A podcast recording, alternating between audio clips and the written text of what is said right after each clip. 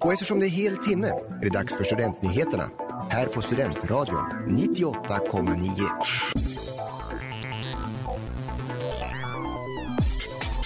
Klubbarna öppnar och byggnadsställningar vid domkyrkan tas ner.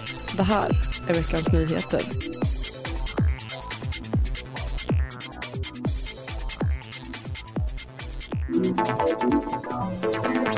Den 29 september släpptes ett antal restriktioner kopplade till coronapandemin vilket innebar att nationerna än en gång hade möjlighet att öppna sina klubbar.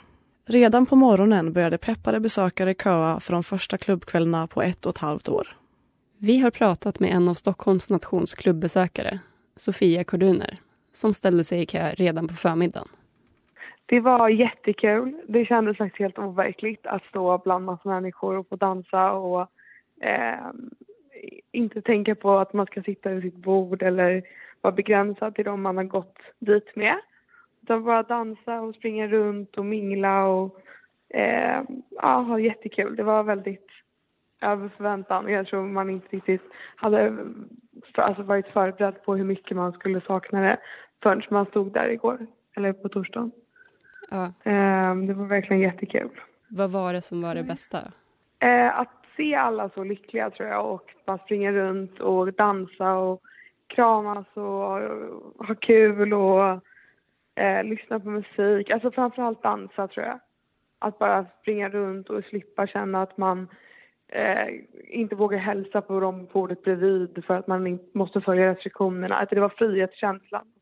Du köade ju också eh, för att komma in på Stockholm, Exakt. råkar jag veta. Eh, hur var den upplevelsen? Hur var stämningen i kön? Det var faktiskt också över förväntan måste jag säga. Jag var lite nervös innan för att köa utomhus i sex timmar när vi hade sett att det skulle regna hela dagen också. Ah. Men eh, det var väldigt mysigt och det blir en slags gemenskap. Nedmontering av den sista byggnadsställningen vid Uppsala domkyrka har nu inletts. Det rapporterar SVT Uppsala. Det är 52 meter ställning som nu ska tas ner. Ställningarna har stått uppe under renoveringen av de båda tornkrönen. Ett arbete som påbörjades i januari 2019.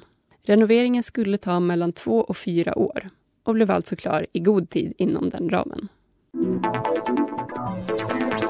Du har lyssnat på nyheterna i Studentradion 98,9. Med Amanda Jansson och mig, Elvira Oberger. Thank